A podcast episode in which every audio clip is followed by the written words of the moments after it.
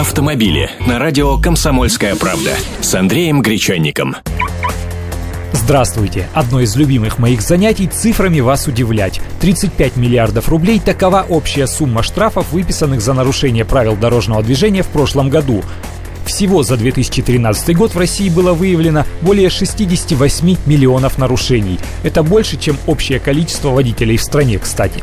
Естественно, среди самых распространенных нарушений ПДД – превышение скорости, езда без ближнего света фар и с непристегнутым ремнем безопасности. Высокие штрафы сделали свое дело. На 70% сократилось число наказанных за парковку в неположенных местах, снизилось количество пьяных водителей. Кроме того, водители стали на 34% реже выезжать на встречку для объезда препятствия и на 40% реже выезжать на забитые пробками перекрестки.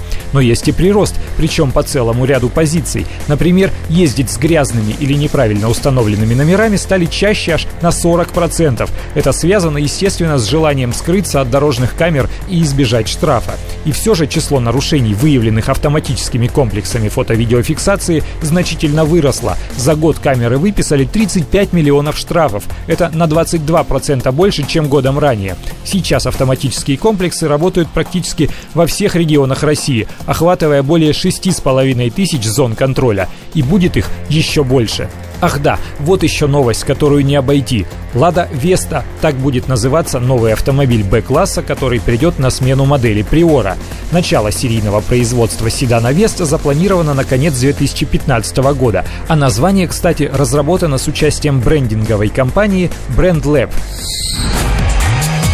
Автомобили с Андреем Гречанником.